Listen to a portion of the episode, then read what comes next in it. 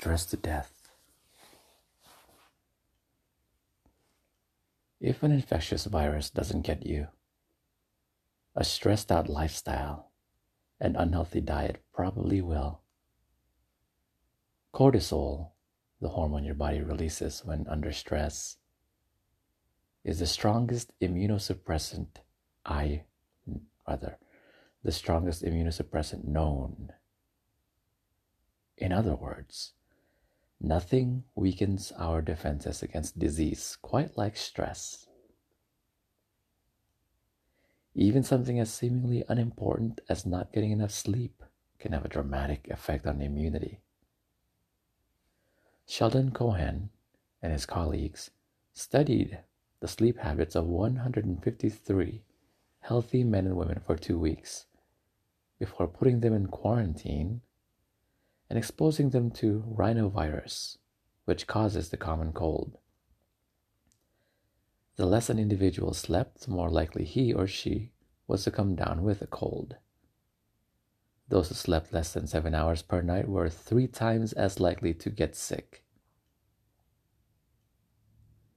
If you want to live long, sleep more and eat less. To date, the only demonstrably effective method for prolonging mammalian life is severe caloric reduction. When pathologist Roy Walford fed mice about half of what they wanted to eat, they lived about twice as long, the equivalent of 160 human years. They not only lived longer, but stayed fitter and smarter as well, as judged by, you guessed it, running through mazes. Follow up studies on insects, dogs, monkeys, and humans have confirmed the benefits of going through life hungry. Intermittent fasting was associated with more than a 40% reduction in heart disease risk.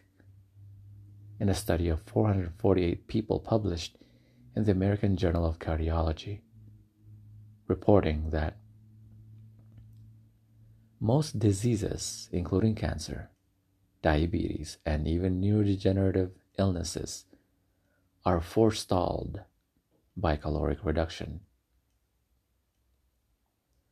These studies led to the slacker friendly conclusion that in the ancestral environment, where our predecessors lived hand to mouth, a certain amount of dietary inconsistency, perhaps exacerbated by sheer laziness interrupted by regular aerobic exercise, would have been adaptive, even healthy. To put it another way, if you hunt or gather just enough low fat food to forestall serious hunger pangs, and spend the rest of your time in low stress activities such as telling stories by the fire, taking extended hammock embrace naps, and playing with children, you'd be engaged in the optimal lifestyle for human longevity. Which brings us back to the eternal question asked by foragers offered the chance to join the civilized, quote unquote, civilized world and adopt farming. Why?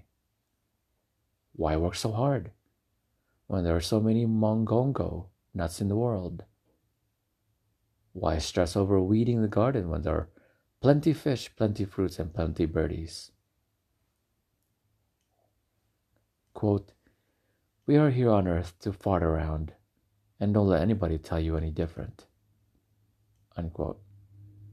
Kurt Vonnegut Jr. In 1902, the New York Times carried a report headlines Laziness Germ Discovered.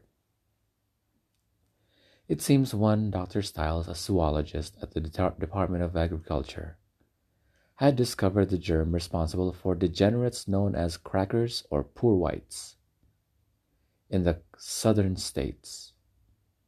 Mm, but in fact, our laziness seems less in need of explanation than our frenzied industry. How many beavers die in dam construction accidents? Are birds subject to sudden spells of vertigo that send them falling from the sky? How many fish drown to death?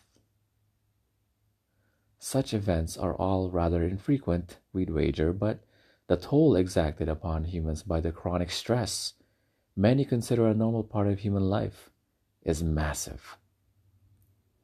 In Japan, there's a word for it karoshi, death from overwork. Japanese police records indicate that as many as 2,200 Japanese workers committed suicide in 2008 due to overwhelming work conditions, and five times that number died from stress induced strokes and heart attacks. According to Rengo, a labor union federation. But whether our language contains a handy term for it or not, the devastating effects of chronic stress are not limited to Japan. Heart disease, circulatory problems, digestive disorders, insomnia, depression, sexual dysfunction, and obesity. Behind every one of them lurks chronic stress. If we really did evolve in Hobbesian ordeal of constant terror and anxiety, if our ancestors if our ancestors' lives truly were solitary, poor, nasty, brutish, and short, why then are we still so vulnerable to stress?